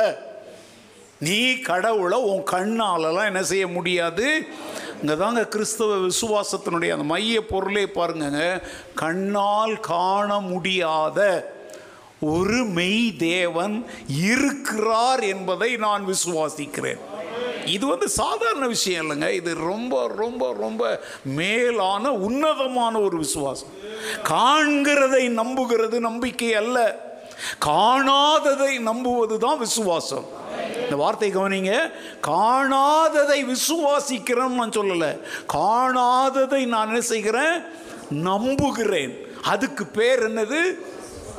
என்ன திருப்பி திருப்பி கா நம்பிக்கை விசுவாசத்தை. ஏன்னா கன்னடா பைபிளெல்லாம் பார்த்தீங்கன்னா விசுவாசங்கிற வார்த்தையே அங்கே இருக்காது, நம்பிக்கைன்னு தான் அங்கே இருக்கும். ஆனால் இப்போ நான் மொழிபெயர்க்கிற எல்லாவற்றிலையும் பாருங்கள், ஏன் டிவோஷன்லாம் பாருங்கள், விசுவாசங்கிற வார்த்தையை இப்போ அங்கே நான் கொண்டு வரேன். இப்போ என்னுடைய இதெல்லாம் வாசிக்கிற நிறைய பேர் நம்பிக்கையினுடைய அடுத்தபடி தான் என்னது. நீங்கள் வெறும் நம்பிக்கை நம்பிக்கைன்னே சொல்லிக்கிட்டு இருந்தீங்கன்னா அது புரியாது. நம்பிக்கை வேற. நம்பிக்கை என்ன தெரியுமாங்க? காண்கிறதை நம்புகிறோம், காணாததை விசுவாசிக்கிறோம். அல்லேலூயா. இப்போ உங்க முன்னாடி நின்று யார் பேசிட்டு இருக்கிறா என்ன சொல்லன்னு தெரியல. நிறைய பேர் என்ன காண்கிறீங்க, உங்க சொந்த கண்ணால் என்ன செய்றீங்க, காண்றீங்க. இப்போ வீடியோவை பார்க்காம வெறும் ஆடியோ சத்தத்தை சிலர் கேட்டாக்க ஏன் குரல் மாதிரி பேசுறவங்க எத்தனை பேர் இருப்பாங்க? இது பாஸ்டர் ரூபன் குரல் மாதிரி இருக்குன்னுவாங்க. ஏன்னா அவங்க என்ன செய்யலை, பார்க்கல. பார்க்குறவங்க நம்புகிறாங்க, பாஸ்டர் ரூபன் தாப்பா நல்லா பாரு, சண்டே ஆனால் வெள்ளக்கை முழுக்கை போட்டிருப்பாரு, இப்போ வெயில் காலத்தில் அரக்கை சட்டை போட்டிருக்காரு, நீ என்ன தோற்றத்தை பாரு, அவர் தான் பாஸ்டர் ரூபன். பார்த்த உடனே நம்புகிறோம். ஆனால் தேவனை ஒருவனும் ஒரு காலும். ஆனால் இந்த காலத்தில் நிறைய கிறிஸ்தவ வியாபாரிகள் காலையில் ஒரு விசிட் பண்ணேன், மத்தியானம் ஒரு விசிட் பண்ணேன், சாயங்காலம் ஒரு விசிட்டிங், ராத்திரி ஒரு விசிட்டிங். ராத்திரி என் பெட்டில் என் கூட வந்து படுத்துக்கிறான்னு கூட சொல்கிறாங்க. இப்போ கிறிஸ்தவத்தில் இருக்கிற மிகப்பெரிய பிரச்சனையே என்ன தெரியுமாங்க? அங்கே பார்த்தேன் இங்கே பார்த்தேன், அப்படி இருந்தார் இப்படி இருந்தார், வெள்ளை ட்ரெஸ் போட்டு எங்க அது எல்லா படங்கள்லேயும் வெள்ளை ட்ரெஸ்ஸில் தான் இருக்கிறார். அதில் கூட சிலர் பார்த்தீங்கன்னா கலர் ட்ரெஸ்லேயே அவரை காட்டுறாங்க. தாடி கூட பார்த்தீங்கன்னா ட்ரிம் பண்ண தாடி, ட்ரிம் பண்ணாத தாடி, எப்படி இருந்தார்னு கேளுங்க. அவங்க இந்த படங்களில் இங்கே இங்கே இந்த மேகசின் அட் இதைத்தான் காட்டு சொல்லுவாங்க. நம்ம ஒரு நாளில் எவைகளையெல்லாம் பார்க்குறோம், எவைகளையெல்லாம் கேட்குறோம், எவைகளையெல்லாம் சிந்திக்கிறோம், இந்த மூன்றும் நம்ம உறங்க ஆரம்பிக்கும் பொழுது ஒன்று சேருது. அந்த நாளில் நம்ம பார்த்த காட்சிகள், நம்ம காதால் கேட்டவைகள், இந்த ரெண்டையும் இணைத்து நம்முடைய உள்ளத்தில் நாம் உணர்ந்தவைகள் எல்லாமே நம்ம தூங்க ஆரம்பிக்கும்போது, நல்லா கவனிங்க, நம்முடைய சிந்தனை பகுதி அங்கே செயல்படாமல் இருக்கும் பொழுது இதெல்லாம் அங்கே ஏற்கனவே ரெக்கார்டு எடுத்தானே. இப்போ நான் பேசுகிறேன் பார்த்தீங்களா, இந்த சத்தம் வந்து இங்கே க கம்ப்யூட்டரில் மாத்திரம் அங்கே ரெக்கார்ட் ஆகலை, இது இந்த ஏரில் கூட போயிட்டே தான் இருக்குது. இப்போ ஒரு பெரிய ஆராய்ச்சி, அது அதனுடைய பலன் என்னன்னு தெரில. சில ஆண்டுகளுக்கு முன்னாடி இப்போ ரேடியோ, ஒரு காலத்தில் டிரான்சிஸ்டர் ரேடியோலாம் வச்சுருந்தோம் பார்த்தீங்களா, எங்கேயோ இருந்து ஒலி பரப்புவாங்க. நம்ம வீட்டு ரேடியோவில் நம்ம பேட்ரி செல் போட்டுட்டு ஆன் பண்ணால் அங்கே இருக்கிறது என்ன செய்யுங்க, அந்த ஒலி அலைகளை காற்று என்ன செய்யுது, சுமந்துக்கிட்டு வருது. நம்ம வீட்டுக்கு நேராக அதை நம்ம என்ன செய்கிறோம், நம்ம ரேடியோவுக்குள்ளே அதை என்ன பண்ணுறோம், இழுக்கிறோம். இதன் அடிப்படையில் விஞ்ஞானிகள் என்ன ஆராய்ச்சி செஞ்சாங்க தெரியுமா? இயேசு கிறிஸ்து இந்த பூமியில் வாழ்ந்த நாட்களில் அவர் என்ன என்ன பேசினாரோ அதெல்லாம் இந்த வான்வெளியில் காற்றில் அது என்ன செய்து இருக்குது. அதை நம்ம எப்படியாவது என்ன செய்யணும், ஒலி வடிவத்தில் என்ன செய்யணும், எடுக்கணும்னு ஒரு பெரிய முயற்சி ஆராய்ச்சி பண்ணாங்க. அதே மாதிரி இப்போ நான் சொல்கிறேன், இப்போ நான் பேசிகிட்டு இருக்கிறது ஆன்லைனில் மாத்திரம் இல்லை, வான்வெளியிலையும் அது என்னவா போயிட்டுருக்குது, எங்கேயோ ரெக்கார்ட் ஆகிட்டுருக்குது. அதனால் நம்ம வந்து விசுவாசிக்கணும். நான் கண்டாதான், அதுதான் போனவர் யாரை உதாரணமாக உங்களுக்கு சொன்னேன், தோமாவை. ஆண்டவர் என்ன சொன்னார், நீ அவிசுவாசியாய் இராமல் விசுவாசியாய் இரு. ஏன் அந்த வார்த்தை அவன் சொன்னார்? அவனோடு இருக்கிற சீஷர்கள் அவர் முதல் முறை வந்தபோது அவரை பார்த்தாங்க, இவன்ட்டு சொல்கிறாங்க. ஆனால் இவன் என்ன சொல்கிறான், நான் நம்ப மாட்டேன், ஏன் சொந்த கண்ணால் நான் காணணும், ஏன் கையால் அவரை நான் என்ன செய்யணும், தொடணும். அதாவது என்னுடைய ரெண்டு சென்ஸ், பார்த்தல் தொடுதல், இது ரெண்டும் என்னுடைய உணர்ச்சியோடு சம்பந்தம் உடையது. நான் அப்போது சொல்கிறேன், விசுவாசம் உணர்ச்சியையும் தாண்டியது. இப்போ நான் இயேசுவை காண்றேன், அவரை தொடுறேன், அது என்னுடைய சென்ஸ், ரெண்டு சென்ஸை அது என்ன செய்யுது, திருப்திப்படுத்துது. புலன்கள்னு சொல்கிறோம் இல்லையா, ஐம்புலன்கள் மாதிரி, பார்க்கிறது தொடுறது, இந்த ரெண்டும் என் உணர்ச்சியோடு தொடர்புடையது. ஆனால் நான் சொல்லிட்டாங்க, இந்த எபிரேயரில் சொல்கிறார் பார்த்தீங்களா, தேவன் உண்டு என்று நீ விசுவாசிக்கணும். அவரை பார்க்கலை, தொடலை, ஒன்றும் செய்யலை, ஆனால் நான் அதை என்ன செய்கிறேன், விசுவாசிக்கிறேன். அதனால தான் சொல்கிறேன், கிறிஸ்தவ விசுவாசம்தான் விசுவாசங்களிலேயே உயிருள்ள ஒரே விசுவாசம். ஹல்லேலூயா. அதனால தான் இந்த விசுவாசத்துக்கு வந்து ஜீவனுள்ள விசுவாசம் என்று வேதம் சொல்லுது. என்ன விசுவாசம்? அப்போ நிறைய பேருக்கு விசுவாசம் இருக்கு, அதில் என்ன இல்லை. நான் சொல்றது அடுத்தவங்கள சொல்ல, உங்களைத்தான் சொல்றேன். அநேக சமயத்தில் பிரசங்கத்தில் சொல்லும் பொழுது அப்படியே உணர்ச்சி வசப்பட்டு ஆமென் அல்லேலூயா அப்படி கை தட்டுவீங்க. ஆனால் உங்கள் சொந்த வாழ்க்கைன்னு வரும்போது நீங்கள் எந்த காரியத்துக்கு கை தட்டினீங்களோ, உணர்ச்சி வசப்பட்டீங்களோ, அதை மறந்துடுவீங்க. ஆண்டவர் ஜெபத்தை கேட்கிறாரா? இப்போது அதை பற்றி யாரோ ஒருத்தர் ஒரு சாட்சி சொல்கிறாங்க, நான் ஜெபித்தேன், ஆண்டவர் இப்படி செஞ்சாருனோடனே அப்படியே உணர்ச்சி வசப்படுறீங்க, ரொம்ப ஆச்சரியமாக. ஆனால் உங்கள் வாழ்க்கையில் அதை போன்ற ஒரு தேவை வரும் பொழுது இந்த காரியம் அங்கே உங்களுக்கு ஞாபகத்துக்கு வராது. அப்படியே வந்தாலும் அதெல்லாம் வந்து அவங்கள மாதிரி ஆட்களுக்கு தான் ஆண்டவர் செய்வார், நம்மளை மாதிரி ஆட்களுக்கெல்லாம் அப்படின்னு ஒரு சாத்தானுடைய ஒரு பொய்யை அங்கே நம்ப ஆரம்பிக்கிறீங்க. ஜெபிக்கிறது இல்லை, ஆண்டவரை தேடுறதில்லை. ஆனால் யாரோ ஒருவர் நான் ஆண்டவரை தேடினேன், ஜெபித்தேன், ஆண்டவர் எனக்கு அற்புதம் செய்தார்னா ஆமேன்னு சொல்லுவீங்க. ஆனால் உங்கள் சொந்த வாழ்க்கையில் அதே ஜெபத்தை செய்து அற்புதங்களை பெற்றுக்கொள்ளுகிற அந்த விசுவாசம் அங்கே என்ன செய்ய மாட்டேங்குது, உருவாக மாட்டேங்குது. இப்போ நாங்கள்லாம் வேத பாடங்கள் பிரசங்கங்கள் மூலம் என்ன முயற்சி செய்கிறோம் தெரியுமா? ஏதோ வந்துட்டீங்க, வீட்டுக்கு ஒரு விருந்தினர் வந்தால் அவங்கள ஏதோ என்டர்டெயின் பண்ணி ஒரு காப்பி டீ கொடுத்து அனுப்புகிறோமே, அதை மாதிரி நீங்கள் வந்துட்டீங்க, ஏதோ பேசி அனுப்பணும்னு பேசலைங்க. பவுல் சொல்கிறார், கிறிஸ்து உங்களில் உருவாகும் அளவும் கற்ப வேதனைப்படுகிற ஒரு ஸ்திரீயை போல உங்களுக்காக நான் என்ன செய்கிறேன், பிரசவ அப்படின்னா அந்த பர்த் பெயின், அது அதை மாதிரி உங்களுக்குள்ள அந்த விசுவாசத்தை உருவாக்குறதுக்காகத்தாங்க நாங்கள் இவ்வளோ வலிகளை சுமந்து கொண்டு போதிக்கிறோம். உங்களுக்கு என்டர்டெயின்மெண்ட் பண்ணுறதுக்காக இல்லை, நேரப்போக்குக்காக இல்லை, அதுக்காகத்தான் உங்களால் புரிந்து கொள்ள முடியாதவைகளை உங்கள் லெவலுக்கு இறங்கி வந்து ஒரு குழந்தைக்கு சொல்லி கொடுக்குற மாதிரி என்ன செய்ய ஆரம்பிக்கிறோம், போதிக்க ஆரம்பிக்கிறோம். Praise the lord.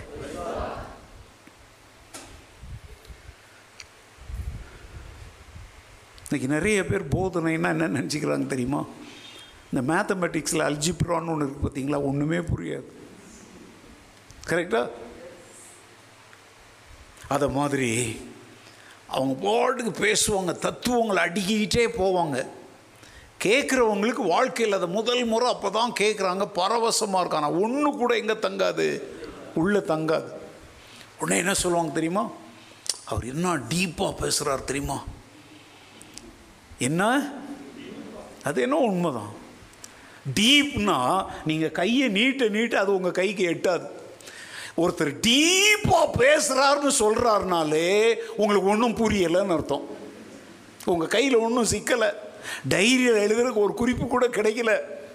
சரி, என்ன டீப்பாக சொன்னார்னா அது நீங்களே வந்து பாருங்களேன், என்னால் சொல்ல தெரில அப்படின்னுவீங்க. ஏங்க, அவரும் நேரத்தை வீணாக்குறாரு, நீங்களும் நேரத்தை வீணாக்குறீங்க. டீப் ட்ரூத்ஸ்னால் என்ன தெரியுமாங்க? உன் கைக்கு, உன் அறிவுக்கு, உன் புத்திக்கு, உன் ஞானத்துக்கு எட்டாத தேவ ரகசியங்களை இந்தா புடின்னு ஒருத்தர் எடுத்து கொடுக்குறாரு பார்த்தீங்களாங்க. அதுதாங்க ஆழமான போதனைகள். பவுலாத்தான் சொன்னார், ஆதி காலங்கள் முதல் மறைக்கப்பட்டிருந்த ரகசியங்களை என் மூலமாய் சபைக்கு தெரியப்படுத்துவது யாருடைய சித்தமாயிற்று? தேவனுடைய சித்தமாயிற்றுன்னு சொல்கிறார் பவுல். பவுல் மூலம் சபைக்கான பல ரகசியங்களை தேவன், அது வரைக்கும் வேற யாரும் அதை என்ன செய்யலை, அவ்வளோ எளிமையாக என்ன செய்யலை, போதிக்கலை.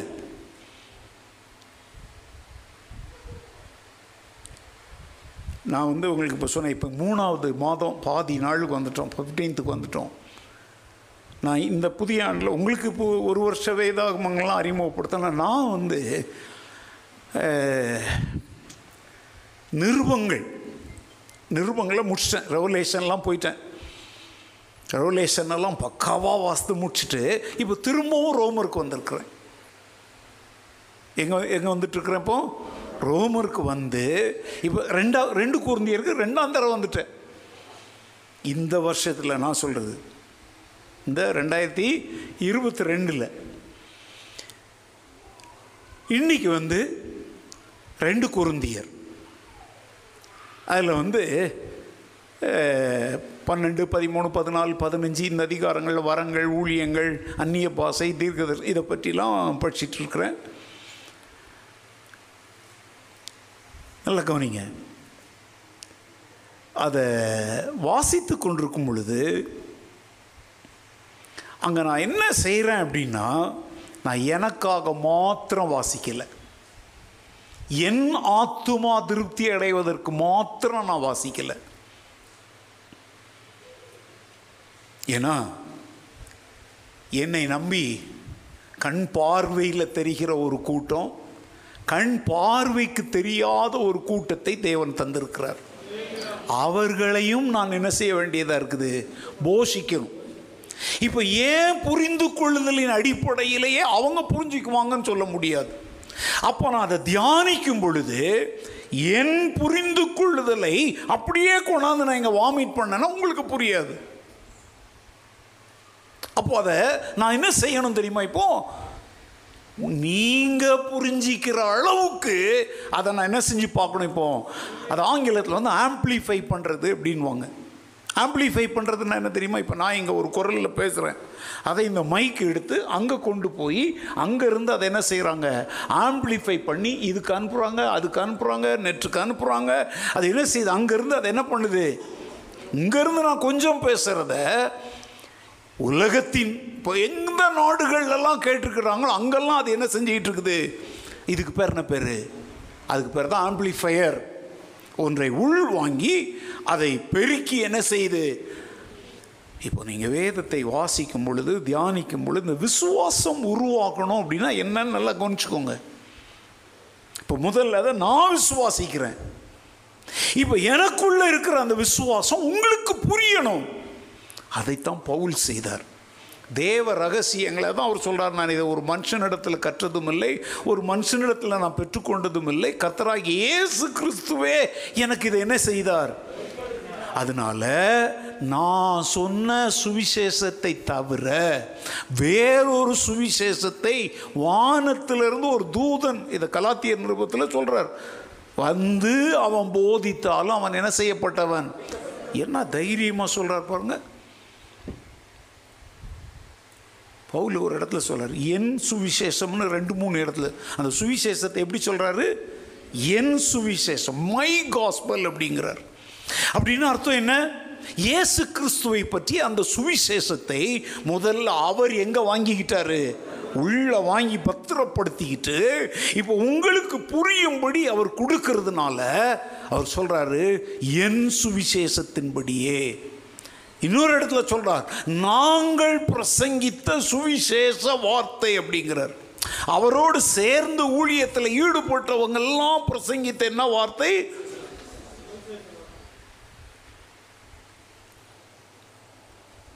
ஸோ இந்த விசுவாசம் என்பது நல்லா கவனிங்க, உங்களுடைய விசுவாசத்தை ஊன்ற கட்டுவதற்காகத்தான் போதனைகள்,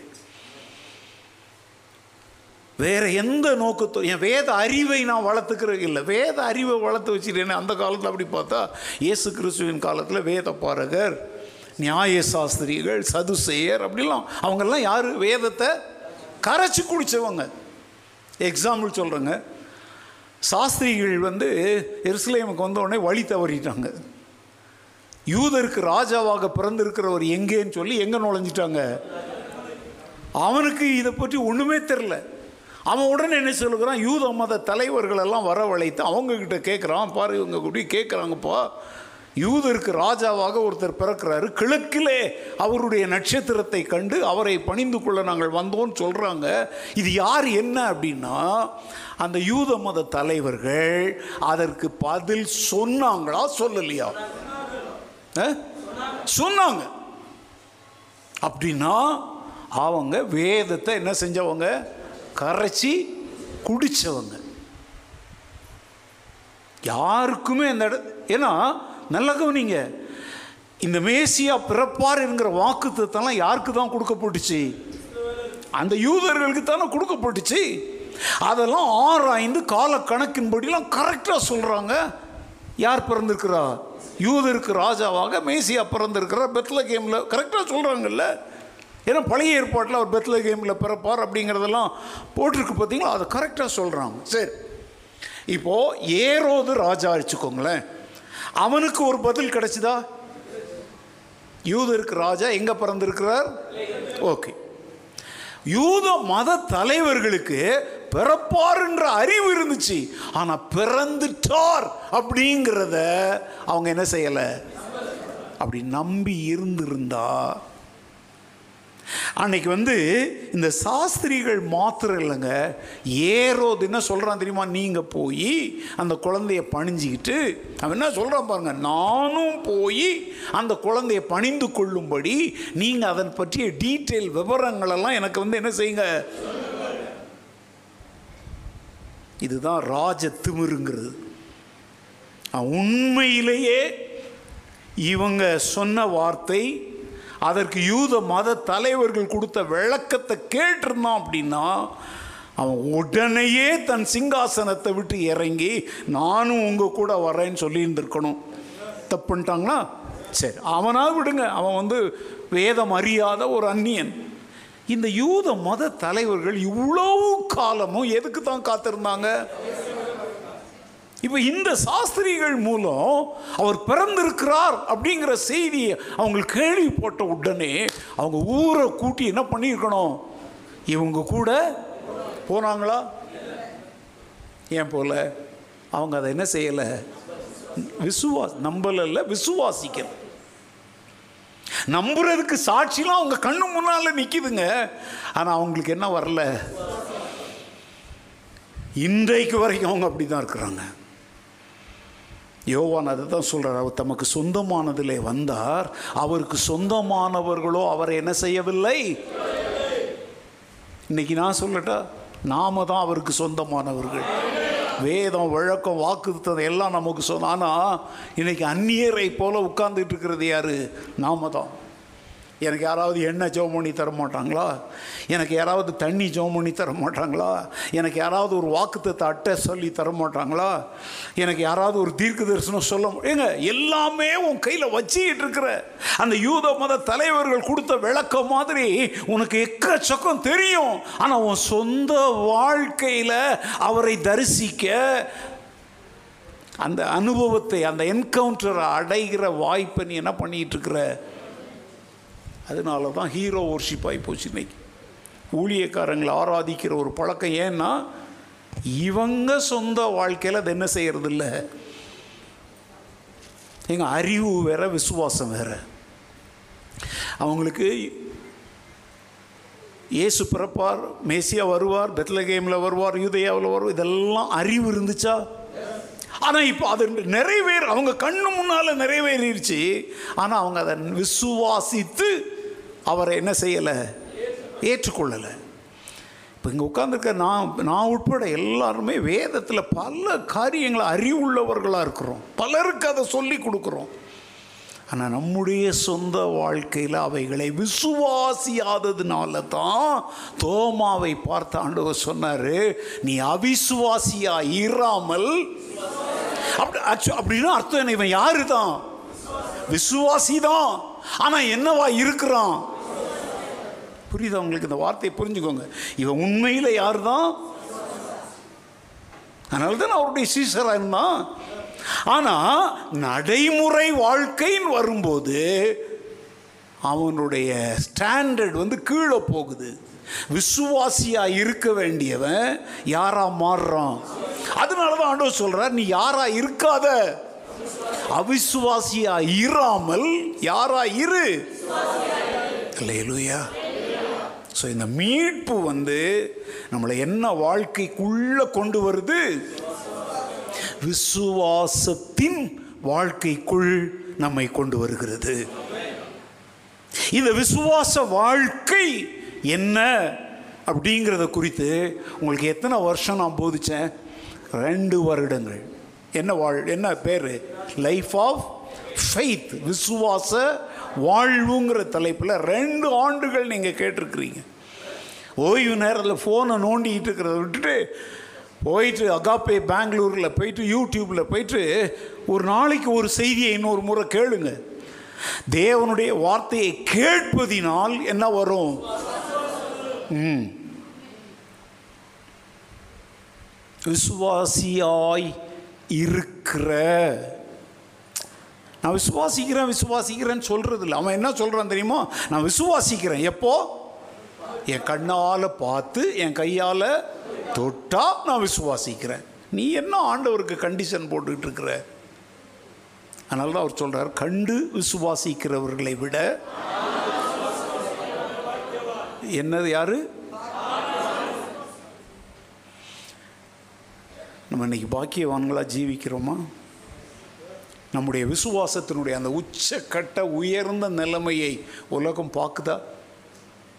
நமக்குள்ள விசுவாசம் இருக்குங்கிறது அந்த மக்களுக்கு தெரியுமா? நான் விசுவாசி, நீ உனக்கு பட்டம் போட்டிருக்காத, நீ விசுவாசின்னு உன்னை பார்க்கிறவங்க சொல்லணும், தே ஆர் பிலீவர்ஸ். ஏய், அவங்கள்ட்டெல்லாம் கை வைக்காதப்பா, அவங்கெல்லாம் வந்து கண்ணால் காணாதவைகளை நம்புகிறவர்கள். அல்லேலூயா. நம்ம என்னென்னவோ சாட்சி, ரெவரண்ட், டாக்டர், மண்ணாங்கட்டி, குப்பையெல்லாம் வாங்கி வச்சுருக்கிறோம். ஆனால் நம்ம இன்னும் பிலீவருங்கிற பட்டத்தை வாங்கலைங்க. ஏன்னா நம்மளே நம்முடைய கஷ்ட நேரத்தில் அவிசுவாசிக்கிட்ட போய் கண்ணீர் விட்டுக்கிட்டு நிற்கிறோம், அவங்கக்கிட்ட போய் ஐநூறுரூபா கடன் கேட்டுக்கிட்டு நிற்கிறோம், அவன்கிட்ட கொண்டு போய்ட்டு இதை வச்சுக்கிட்டு எனக்கு காசு கொடுன்ட்டு நிற்கிறோம். ஆண்டவர் சொல் நல்லா கவனிங்க, நான் ரொம்ப வெளிப்படையாக பேசுகிறேன்.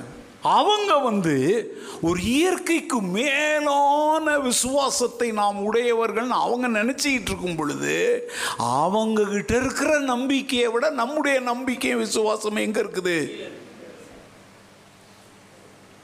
பேதுரு அதான் சொல்கிறார், உங்கள் நம்பிக்கையை குறித்து உங்களிடத்தில் விசாரித்து கேட்கிற எல்லாருக்கும் சாந்தத்தோடும் வணக்கத்தோடும் என்ன சொல்லுங்கள், உத்தரவு சொல்லுங்கள். நம்மிடத்தில் இருக்கிற நம்பிக்கையை குறித்து எப்படிங்க நீங்கள் இதெல்லாம் நம்புறீங்க அப்படின்னா, இதுதாங்க நமக்கு திறந்த வாசல்.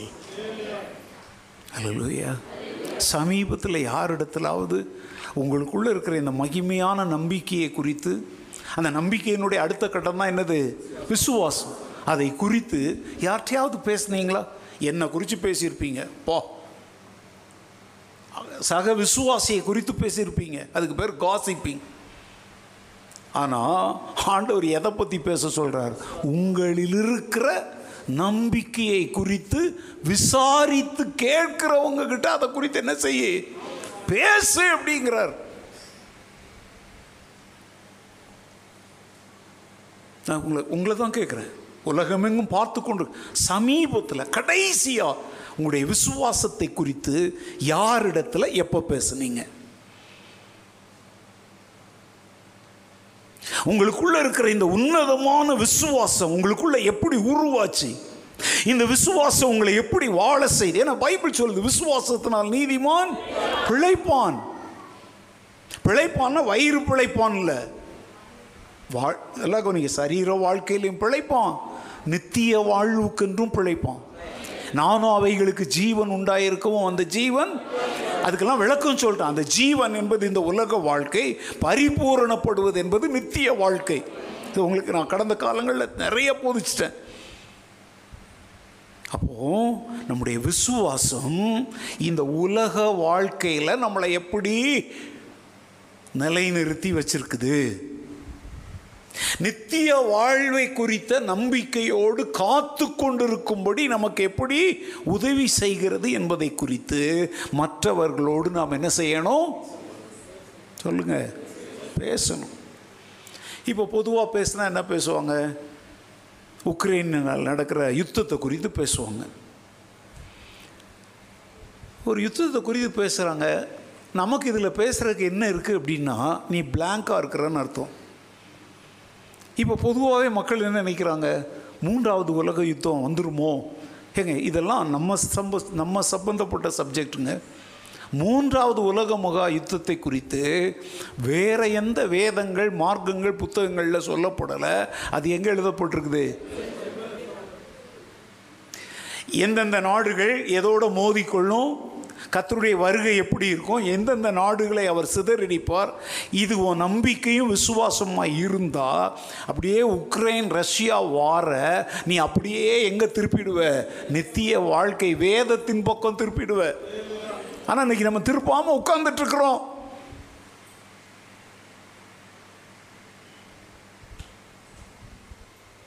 அப்போ உலகத்தாருக்கும் நமக்கு என்ன வித்தியாசம்? அவங்க பேசுகிறதே தான் நம்மளும் பேசுகிறோம். அவங்க பேசுகிறதுக்கு நம்ம தலையாடுறோம், நம்ம பேசுகிறதுக்கு அவங்க தலையாடுறாங்க. ஏன்னா நம்ம எங்கே வரல? வேதத்திலிருந்து நீங்கள் பேசுங்க, அவன் எடுத்த உடனே தலையாட்ட மாட்டான். முதல்ல ரொம்ப ஆச்சரியமாக உற்று கவனிப்பான். ஏன்னா இதுவரைக்கும் யாருமே சொல்லாததை நீங்கள் சொல்கிறீங்க. அப்போ அவன் கேட்பான், இதெல்லாம் எப்படி என்ன அக்கா நீங்கள் சொல்கிறீங்க அப்படின்னா நீங்கள் உடனே சொல்லணும், பார் இந்த வேதத்தில் எழுதப்பட்டிருக்குது, பார் எசேக்கியேல் இப்படி சொல்லியிருக்கிறார், பார் தானியேல் இப்படி சொல்லியிருக்கிறார், பார் வெளிப்படுத்தல் அதை குறித்து இப்படி சொல்லப்பட்டிருக்குது. நாங்கள் ஏன் இவ்வளோ உறுதியான நம்பிக்கையோடும் விசுவாசத்தோடும் இயேசு வருவார் அப்படின்னு காத்துட்ருக்குறோம் தெரியுமா? இதெல்லாம் ஒரு பொய்யான நம்பிக்கை இல்லைப்பா, தேவனுடைய வார்த்தையில் என்ன செய்யப்பட்டிருக்குது? எழுதப்பட்டிருக்குது. ஹல்லேலூயா. We have to prove that the Bible is God's word. இது யாரோ மத்தேயு எழுதுனதில்லை, மார்க் எழுதுனதில்லை, அவங்க எழுதுனாங்க. ஆனால் அது யாருடைய வார்த்தை? இதெல்லாம் இன்றைக்கி நம்ம செய்யாமல் உட்கார்ந்துட்டுருக்குறோம். செழிப்பு எப்படி பணக்காரனாக வருது, எப்படி ப்ராஸ்பரிட்டியை சம்பாதிக்கிறது, எப்படி how to excel in business. இன்றைக்கி ஊழியக்காரங்க டாபிக் பாருங்கங்க பிரசங்கத்தில். சமீபத்தில் ஒரு மாநாடு நடந்தால் how to excel in your business. எக்ஸல்னா கம்ப்யூட்டரில் அந்த எக்ஸ் அந்த இங்கிலீஷ் எக்ஸல்னா என்னென்னா இருக்கிற நிலைமையை விட மேலான நிலைமைக்கு வர்றது எக்ஸல். இதுக்கு வந்து ஜூம் மீட்டிங்கில் மீட்டிங் நடத்துகிறாங்க. இது நான் உண்மையை சொல்கிறேங்க, இதுக்கெல்லாம் பெரிய கான்ஃபரன்ஸ்லாம் தேவையில்லைங்க. கர்த்தரை நம்புகிறவனோ செழிப்பான். சிங்கக்குட்டிகள் தாழ்ச்சி அடைந்து பட்டினியாக இருக்கும், கர்த்தரை தேடுகிறவர்களுக்கோ. உண்மையுள்ள மனுஷன் கர்த்தருடைய ஆசீர்வாதமே. முதலாவது தேவனுடைய ராஜ்யத்தையும் அவருடைய நீதியும் தேடுங்கள், அப்பொழுது இருக்குதானே. இதுக்கு என்ன பெரிய கான்ஃபரன்ஸ் நீ நடத்திட்டு இருக்கிற? சிம்பிளாக பைபிள் வார்த்தைகளை நீ விசுவாசித்து கீழ்ப்படித்தாலே நீ ஒரு காலும் கீழே போக மாட்ட. நாளுக்கு நாள் நீ விருத்தி அடையத்தான் செய்வ. அல்லேலூயா. கர்த்தருக்கு பயப்படுகிற பயம் உன்னை விருத்தி அடைய செய்யுமா? யோசேப்போடே கர்த்தர் இருந்தார், அவன் காரிய சித்தி உள்ளவனாக இருந்தான். தாவீதோடே கர்த்தர் இருந்தார், அவன் போகிற இடமெல்லாம் காரியம் என்ன ஆயிற்று? ஜெயமாயிற்று. பைபிள் சொல்லுதா? இதுக்கு பேர் தாங்க எக்ஸல் ஆகுது. ஆடு மேய்க்கிறவனா இருந்தவன் அரசனா எக்ஸல் ஆயிட்டான். இன்றைக்கி ஊழியக்காரங்க தடம் புரண்டு உலகத்தான் காசுக்காக என்ன போதிக்கிறானோ இங்கே இவங்க காணிக்கைக்காக போதிக்கிறாங்க. ஆனால் நம்ம எதை போதிக்கணும்? இனிமேல் வரப்போகிற கண்களால் காண முடியாத நம்பிக்கைக்கும் விசுவாசத்துக்கும் அப்பாற்பட்டதென்று மக்கள் நினைக்கிறவைகளை நாம் அவங்களுக்கு என்ன செய்ய ஆரம்பிக்கணும்? போதிக்க ஆரம்பிக்கணும், பேச ஆரம்பிக்கணும். அதற்கு உதாரணம் கேட்டாங்கன்னா அமெரிக்காவில் ஒருத்தர் இருந்தார், ஆப்பிரிக்காவில் இல்லை இல்லை ஓ வாழ்க்கையிலிருந்து சொல்லு, ஓ வாழ்க்கையில் இயற்கைக்கு மேலாக அவர் என்ன செய்தார்?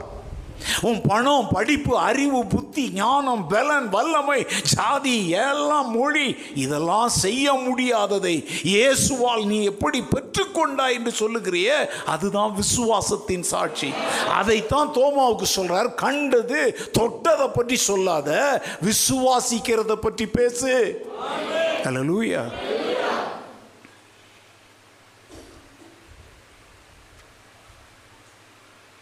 ஓகே,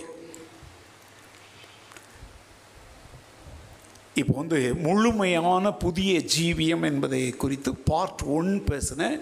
இன்றைக்கி நேரம் ஆயிடுச்சு, ஆனால் ஒரு பத்து நிமிடம் பார்ட் டூ உங்களுக்கு இப்போ கூட்டிகிட்டு போக போகிறேன். பார்ட் டூ அதே வேத பகுதி தான், எசேக்கியேல் முப்பத்தி ஆறாவது அதிகாரம் மறந்துருச்சுல இருபத்தி ஐந்து முதல், வாசிக்க வேண்டாம் எழுதிக்கும், திரும்ப ஒரு முறை எசேக்கியேல் முப்பத்தி ஆறு இருபத்தி ஐந்து முதல் பார்ட் டூ தான். அதாவது ஒரே பாடமாக இருக்கிறத ரெண்டு பிரித்து நடத்துகிற அவ்வளோதான். அதுலேயே உங்களுக்கு சொல்லிட்டேன், புதிய முழுமையான ஒரு வாழ்க்கையை கர்த்தர் வாக்கு பண்ணுகிறார்னு சொல்லி இல்லையா, a new and perfect life, இதுதான் மீட்கப்பட்ட வாழ்க்கை. இப்போ இந்த வேத பகுதியினுடைய பார்ட் நம்பர் டூவில் முதல் குறிப்பாக ஒன்று சொல்கிறேன். அந்த எசேக்கியேல் முப்பத்தி ஆறு இருபத்தி ஐந்து முதல் முப்பது வரை உள்ள வசனங்களில் ஒரு புதிய வாழ்க்கைக்குரிய வாக்கு தத்தங்களை ஆண்டவர் தந்திருக்கிறார். God has given us so many promises about the new life, புதிய வாழ்க்கையை குறித்து. எக்ஸாம்பிள் அதில் இருபத்தி ஏழாவது வசனம் என்ன சொல்லுது பாருங்க, உங்கள் உள்ளத்திலே என் ஆவியை வைத்து உங்களை என் கட்டளைகளில் நடக்கவும் என் நியாயங்களை கை கொள்ளவும் அவைகளின்படி செய்யவும் பண்ணுவேன். பாருங்க, என் கட்டளைகள், என் பிரமாணங்கள் அதெல்லாம் சொல்லிட்டு என்ன சொல்றார்? அதன்படி நடக்கவும் செய்யவும் பண்ணுவேன். அப்படின்னா நல்லா கவனிங்க, இதுவரைக்கும் உங்கள் மனது, உங்கள் மாம்சம், மற்றவங்க அது இது என்ன சொல்லிச்சோ அதை பின்பற்றினீங்க. இப்போ புதிய ஜீவியம்ங்கிறது என்ன தெரியுமா? நான் என் கட்டளைகளை உங்களுக்கு தர்றேன், என் பிரமாணங்கள், என் சட்டங்கள், என் உபதேசங்களை தந்து அதில் உங்களை நான் என்ன பண்ண வைப்பேன்? ஹல்லேலூயா. ஸோ அங்கே நடந்துக்கிட்டு இருந்த நீ இப்போ மீட்புங்கிற பிளாட்ஃபாரத்தில் வந்து இப்போ ஒரு புதிய பாதையில் நீ நடக்கிறன்னு அர்த்தம். ஹல்லேலூயா. பழைய பாதையே வேற, பழைய வழியே வேற, இப்போ நான் மீட்கப்பட்டதுக்கு அப்புறம் என் பாதையே வேற. உலகத்தான் சொல்கிறான் என் வழி, அதெல்லாம் வந்து நக்கலுக்காக சொல்லலை, யோசிங்க. ஒரு சினிமா டயலுக்காக டயலாக்காக அவன் சொன்ன வார்த்தை உலகம் முழுசும் பிரபலம் ஆயிடுச்சா? என் வழி, எவ்வளோ சின்ன பசங்கள்லாம் அதை சொல்லி என் வழி தனி வழின்றான். பாருங்க, உலகத்தான் பணம் சம்பாதிப்பதற்கு சொன்ன ஒரு வார்த்தை உலகம் முழுசும் இப்படி வைரலாக போகும். அப்படின்னா இந்த வார்த்தையின்படி ஒரு மீட்கப்பட்ட தேவனுடைய பிள்ளை முன்பு உயிரற்ற, ஜீவனற்ற, தேவனற்ற, நம்பிக்கையற்ற, ஒரு முடிவற்ற, ஒரு முடிவை குறித்து எனக்கு என்ன நம்பிக்கை, ஏதோ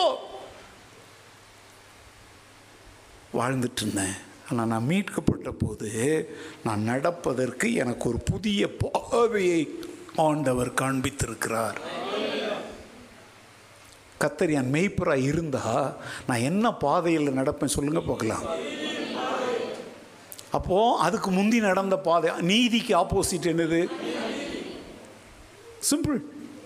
இப்போது ஒரு காலத்தில் நம்ம அநீதியின் வாழ்க்கையில் நடந்தோம் அப்படிங்கிறது எல்லாருக்கும் தெரியும். இப்போ நம்ம மீட்கப்பட்டதுக்கப்புறம் நம்ம புதிய ஒரு வழியில் நடக்கிறோம் அப்படின்னா அந்த அநீதியெல்லாம் தூக்கி எறிஞ்சிட்டு இப்போ வேதம் என்கிற நீதி நியாயங்களின்படி என்ன செய்ய ஆரம்பிக்கிறோம். இதுதான் வாக்குத்தத்தம். அல்லேலூயா. வெள்ளை ட்ரெஸ் போட்டுக்குவேன், நகையை கலத்திடுவேன், அது இது ஆன போன இது ஒரு புதிய வழின்னு சொல்லி கொடுக்குறாங்க. இது இல்லை, இது இல்லை. இங்கே வந்து இதெல்லாம் என்ன தெரியுமா, கிறிஸ்தவ பாரம்பரியங்கள். இப்போ நான் இதை பேசிக்கிட்டு இருக்கிற இந்த நாட்களில் கறி சாப்பிட மாட்டோம், பூ வைக்க மாட்டோம். நீ பூ வச்சான்னா வைக்கட்டானே, யாருக்கும் அதை பற்றி கவலைப்படும். நீ வச்சாலும் யாரும் கவலைப்பட போகிறதில்ல. நீ வச்சாலே கவலைப்படாதவங்க நீ வைக்கலைன்றதை பற்றியா கவலைப்பட போ. சரி, நான் கறி சாப்பிட மாட்டேன், ஓகே. நீ கறி சாப்பிட்ட போது தினந்தோறும் நான் கேட்டேன், நான் கறி சாப்பிட்டியா கறி சாப்பிட்டியான்னு. யா இதெல்லாம் என்னது? பாரம்பரியங்கள். கேள்வி என்ன தெரியுமா, இப்படி சொல்லிட்டா ஒரு பாரம்பரியமாகவே எடுத்துக்கோமே, இந்த நாற்பது நாட்களில் என் தாறுமாறான வழிகளை விட்டுட்டு தேவனை தேடவும் ஜபத்திலும் உபவாசத்திலும் பக்தியிலும் வேத தியானத்திலும் நான் என் நேரத்தை செலவிட போகிறேன் அப்படின்னு ஒரு புதிய முடிவு எடுத்துருக்கிறியா? ஏன்னா செந்தமிழும் நாப்பழக்கம்னு சொல்கிற மாதிரி இந்த நாற்பது நாட்களில் நீ இப்படி ஒரு தீவிரமான முடிவு எடுத்துப்போ. நான் எப்படி பாருங்கள், சிலுவை பற்றிய புஸ்தகங்களை தான் வாங்கிக்கும், என்ற எல்லாம் தான் நான் படிக்கணும். ஆனால் ஒரு சின்ன என்னுடைய ஒரு முயற்சி இன்னும் சில புதிய வெளிச்சங்களை அடைய முடியுமா? ஏதாவது முயற்சி எடுக்கிறீங்களா ஒரு புதிய வழியில் நடக்கிறது? இரவில் கொஞ்சம் நேரம் சீக்கிரமே இப்போ படுத்து தூக்கம் வரலன்னொடனே டிவி ஆன் பண்ணிக்கிட்டே கிடக்கிறதுக்கு பதில் நான் உட்காந்து என்ன செய்ய போகிறேன், இயேசு கிறிஸ்துவின் பாடு மரணங்களை குறித்த வேத பகுதிகளை நான் என்ன செய்கிறேன். மத்தேயு என்ன சொல்கிறார், நீங்கள் நாலும் படித்து பாருங்கள், கொஞ்சம் கொஞ்சம் வித்தியாசங்கள் இருக்கும். மத்தேயு என்ன சொல்கிறாருங்கிறத வாசிங்க, மார்க் என்ன சொல்கிறாரு, ஒவ்வொருத்தர் சொல்கிறதையும் வாசித்து பாருங்களேன். இங்கே ஒன்று விடப்பட்டது அங்கே இருக்கும். ஏதாவது ஒரு புதிய வழியில் நடக்க முயற்சி செய்யுங்க. இந்த பாரம்பரியங்களை பின்பற்றிட்டு இன்றைக்கி கிறிஸ்தவ உலகத்தினுடைய மிகப்பெரிய பிரச்சனை என்ன தெரியுமா, பக்தியில் ஆரம்பித்தோம், இப்போ எங்கே ஓடிக்கிட்டுருக்குறோம், பாரம்பரியத்தில் ஓடிக்கிட்டுருக்குறோம். இதைத்தான் கலாத்தியரை பார்த்து சொல்கிறார், புத்தி இல்லாத கலாத்தியரே, ஆவியிலே ஆரம்பம் பண்ணின நீங்கள் மாம்சத்திலே முடிவு பெறப் போகிறீர்களோ, உங்களை கலக்கினவன் யார், அவன் தரிப்புண்டு போனால் எப்படி இருக்கும். நல்லா தானே ஆரம்பிச்சிங்க, உங்கள் விசுவாச வாழ்க்கையினுடைய ஓட்டத்தை நான் நல்லா தானே உங்களுக்கு கற்றுக் கொடுத்தேன், இப்போ வந்து உங்களை கலக்குனவன் யாரு.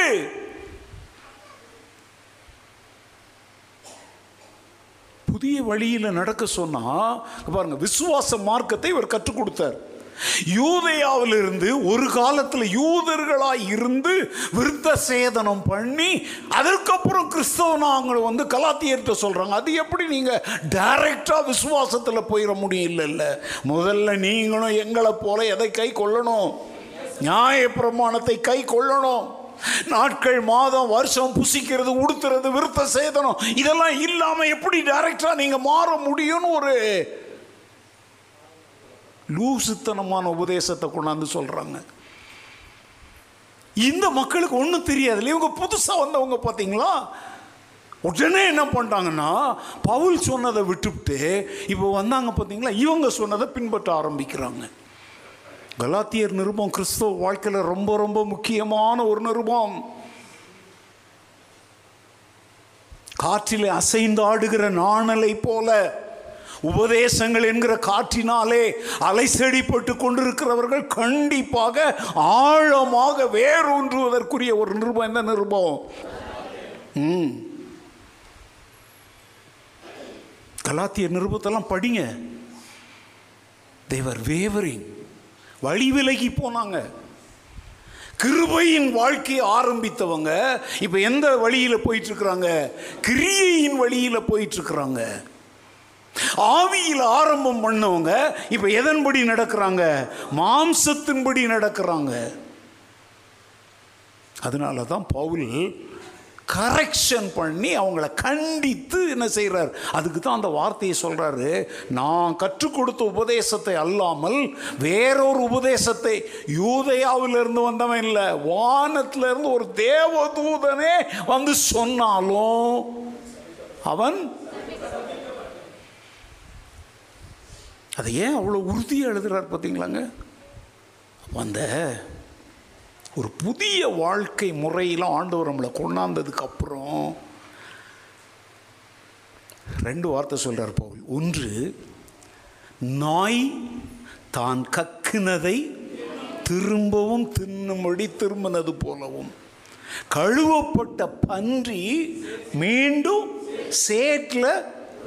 அப்படின்னு அர்த்தம் என்ன? இந்த இது ரொம்ப சிம்பிள் அர்த்தம் என்ன தெரியுமாங்க? நாய் பன்றிக்கெல்லாம் ஒரு விளக்கம் கொடுத்துக்கிட்டு இருப்பாங்க. இங்கே நாய் பன்றி இங்கே முக்கியம் இல்லை, உதாரணம் அது.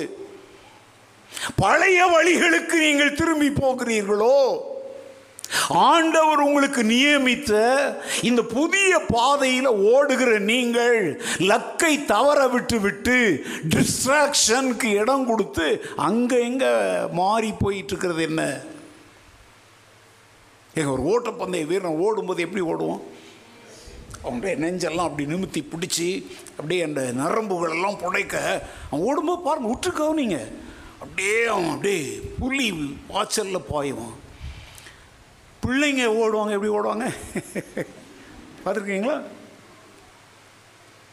இன்றைக்கி அப்படியே இறையின் மேலே பாய்கிற ஒரு சிங்கத்தை போல, புலியை போல லக்கை நோக்கி பாய வேண்டியவங்க ஆசீர்வாதமாக சோத்துறோம், அந்நிய பாசையாக சோத்துறோம், தண்ணி கொடுக்குறாங்களா தோத்துறோம். என்ன என்ன ஆச்சு உனக்கு? நீங்கள் இவ்வளவு புத்தியினரா?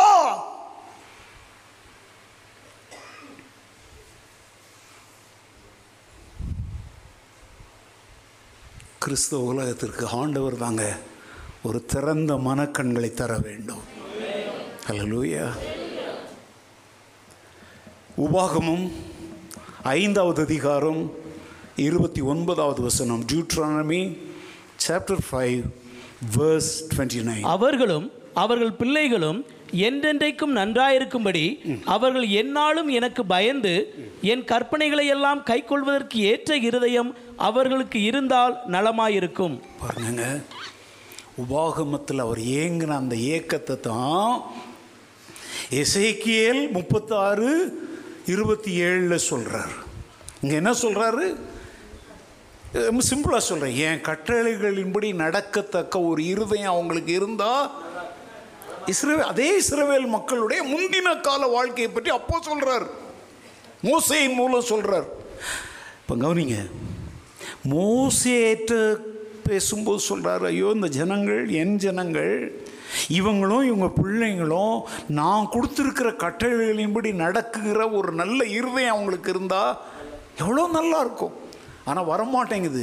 அதனால தான் எசேக்கியேல் தீர்க்கதரிசி காலத்தில் சொல்கிறாரு, நான் உங்களுக்கு ஒரு புதிய நவமான இருதயத்தை தந்து என் ஆவியை உங்களுக்கு தந்து என் கட்டளைகள் என் பிரமாணங்களில் உங்களை என்ன செய்ய வைப்பேன். நீ நடக்க மாட்ட, அதனால நானே நடக்க வைக்கிறேன். ஆண்டவர் செஞ்சார இதுதாங்க மீட்பு. அல்லேலூயா. சோதோம் குமாரா அழிய போகுது. கிளம்பு கிளம்புன்னா இவங்க கிளம்புற மாதிரி தெரியலை. தேவதூதர்கள் சொல்கிறாங்க, சீக்கிரம்ப்பா சீக்கிரம்ப்பான்னு. ஆனால் அவங்க கிளம்பலை. தேவதூதர்கள் என்ன செய்தாங்க? அவங்கள கையை பிடிச்சி கொண்டாந்து ஊருக்கு வெளியில் விட்டு புதிய பாதையை காட்டி ஓடுன்றாங்க. அல்லேலூயா. உங்களுக்கு தெரியலையா எத்தனை சத்தியங்களை நீங்கள் கேட்டும் நவல்கிற மாதிரி தெரியலை, பிடிச்சி வச்ச டேஷ் மாதிரி உட்கார்ந்துட்டுருக்கீங்க. அதனால ஆண்டவர் காலத்தின் அவசரம் தேவையை அறிந்து மீண்டும் மீண்டும் ஆண்டவர் என்ன செய்கிறார்னா சத்தியங்கள் மூலம் நம்மளை அசைக்கிறார். ஏன்? நம் நல்லா கவனிங்க, மூவிங் இருந்தால் தான் முன்னேற்றம் இருக்கும்.